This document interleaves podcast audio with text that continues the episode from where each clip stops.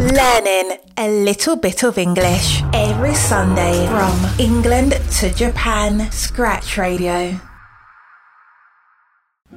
皆さんこんにちは。英語学習サイト LifetimeLearner 管理人のジンです。毎週日曜日少しだけ英語知識を身につけるがコンセプトの Scratch Radio へようこそ。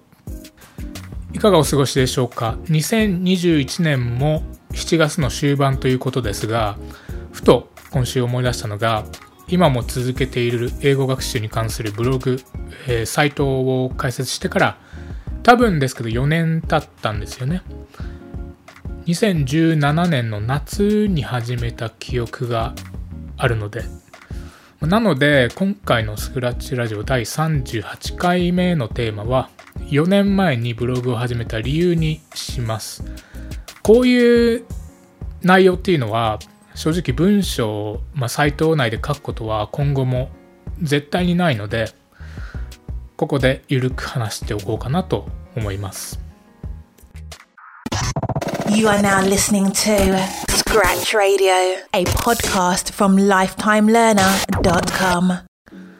先ほども言った通り、今も続けているライフタイムラーナーを始めたのが2017年の6月か7月だと思うんです。当時はまだイギリスに住んでいた頃で、あとちなみにまずなんですが、ライフタイムラーナーという名前、当時はブログだったりサイトのこと全く分かってなかったですし、とりあえず好きなことを書く雑記ブログみたいな形をイメージしていたので、何か新しく学んだことを書き留めようっていう意味合いで適当につけてしまったんですが、今思うとちょっとセンスなさすぎて正直変えたいぐらいなんですけど、 URL は合わせてありますし、今更変えるものもなということでそのままにしてあります。本当だったらカタカナ4文字のもっとキャッチーなサイト名にしたいですけどね。また開設当初からジンと名乗っていますが、本名は全くかすってさえいないです。これはですね、ブログを作り始めた時にたまたまお酒のジンのボトルが隣にあったからというだけで、深い意味っていうのは全くないですね。今も覚えてるんですが、ジンズという柚子の、フレーバーで日本テイストなジンのブランドで、結構かっこいいボトルだったんですよね。本当にサイト名とペンネーム的なものは本当にそれ以上でもそれ以下でもないです。今となっては別に本名を出す出さないっていうのはどうでもいいんですけど、当時は何ですかね、初めてのことでしたし、一応ギリギリ学生でしたから、ちょっと隠したいなみたいな気持ちもあったのかもしれないですね。前置きが長くなりましたが、理由っていうのはいくつかあって、まず一つは日本語に触れる機会が本当になかったから。ちょっと格好つけすぎかもしれないですが、僕がイギリスに行った最後の1年に関しては本当に日本語を喋る機会もなければ知り合いも全くいなかったんですよね。というのも僕その前の年は休学して日本で1年働いていたので、イギリスに戻ってきた時っていうのはもう知り合いはごそっといなくなっていたわけですね。これは日本人の知り合いの方もそうですし、日本人以外の知り合いもそうですと。さらにその当時から、今は妻になりましたが、彼女と同棲していましたし、朝から大学に行って、夕方からは働いていたパブに行って、バイトして、夜中に家に帰ってというルーティーンの繰り返しだったので、そうなってくると新しい人と出会う機会もなくて、本当に日本語を喋る機会が一切なくなってしまったんですよね。実際その年までは別に日本語使えなくても全然いいじゃんみたいに思ってたんですけど、やっぱり長期間僕を一切一言も喋らない、使わないっていうのは意外と、ストレスとまでは言わないくても少し違和感だったわけですね。世の中には何十年もそういう生活をしていらっしゃる方もいるので、本当にすごいなと思います。だったら日本にいる人に電話すればいいじゃないかと普通ならなるんですが、まあそれでも電話はそもそも好きじゃないっていうところと、前のエピソードでもちらっと話しましたが、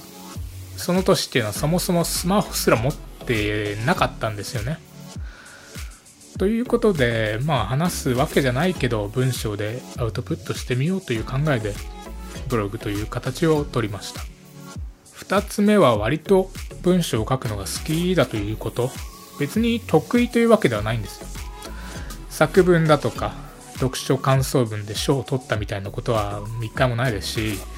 昔から本も一切読まなかったので文法だったり言い回し、ボキャブラリーの幅も非常に狭かったんですが、思ったことを文章として殴り書きする速さだけは自信があったんですよね。あとはメディア学っていうちょっとクリエイティブな専攻で大学に行っていたので、ちょうどその年に卒業制作ということで雑誌を作った経験っていうのがすごく楽しくて、カメラマンを自分で集めてインタビューして内容を自分なりにまとめて編集してデザインともう全て自分で一括で作業するっていうのが楽しくて、そういうことをやりたいなと思っていたところで、一番簡単に一人でも実践できそうだったのがブログみたいなところもありますね。最近面白いなと思ったのが、本当の趣味興味ってなんですかね、小学校時代からつながってるんだなと。小学校の頃っていうのは僕は体育以外好きではない人間だったんですが、唯一スポーツ以外で時間を忘れるほど没頭できたのは新聞作りみたいなことだったんですよね。確か社会の授業かなんかだったと思うんですけど、新聞の形で紙一枚に歴史上の人物をまとめるみたいな感じだったかな。これ以外にも、本当に年々興味関心っていうのがそんな昔の自分にまた戻っているような気がするんですよね。それで3つ目が、ちょうどその時自分の強みってなんだろうと思っていたからですかね。前のエピソードでも話しましたが、英語ってスキルでも何でもないじゃんとか、英語だけできても意味ないじゃんみたいなことを思い始めたのも同じ時期だったんですね。これは今でも思ってることなんですが、自分の英語には自信あるし、ある程度満足はしていますが、別に誇れるかといったら別にそうではないし、日本にも僕より英語が上手い人なんて数えきれないほどいるし、もちろんネイティブなんかと比べれば足元にも及ばないわけですよね。そこはもう理解してるところで、また別にそれでもいいと思ってるんですよね。で、これまで英語をやってきた中で誇れることがあるとすれば、18歳の頃に独学3ヶ月でIELTSを 4.5 から 6.5、英検で換算すれば準2級レベルから準1級1級レベルまで上げたことだと思っていて、じゃあその経験だったり実際にやった方法を伝えてみようかなと思ったのも理由です。4つ目は単純にお金ですね。これは嘘をついてもしょうがないのではっきり言います。当時パブでバイトを限界までして、でそのお金で家賃、食費、光熱費、それ以外も全部払ってギリギリという生活だったので、何かバイト以外でネットでお金を稼げる手段はないだろうかと思ってみたのがブログだったというだけですね。たまたま旅行情報を発信してブログで稼いで世界旅行を続けていますみたいな人を見つけて、その時は衝撃的でしたね。でその後も英語でも調べてみると、アメリカにはそういう人たちがたくさんいるということが分かって、あ、そんな方法も世の中にはあるんだと。でも人の役に立つようなリアルな知識は自分にそんなないしなと思ったところで、じゃあさっきの話に戻りますけど、じゃあ自分が昔やっていた英語の勉強に関する情報と、あとはその当時いたイギリスのローカル情報みたいなのを発信してみようかなと軽い気持ちで始めてみました。ちなみに一番お金が必要だったイギリスにいた頃、その年には1円も稼げていないんですが、あの時思い立って始めて本当に良かったなと4年経った今思いますね。ざっくり理由はこんな感じですかね。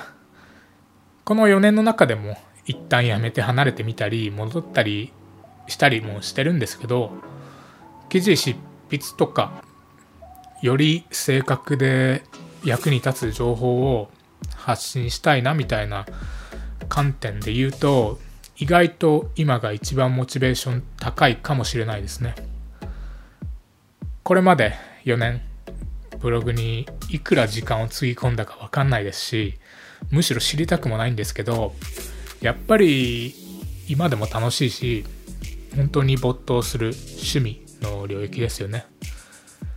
今後もおごることなく役に立つような英語学習だったり英語イギリスに関する情報を書いていければと思いますので、5年目もどうぞよろしくお願いいたします。では今週の放送はここまでです。聞いていただきありがとうございます。それでは皆さん1週間お過ごしください。 I'll see you next Sunday. Thank you for listening to Scratch Radio. Have a great week ahead.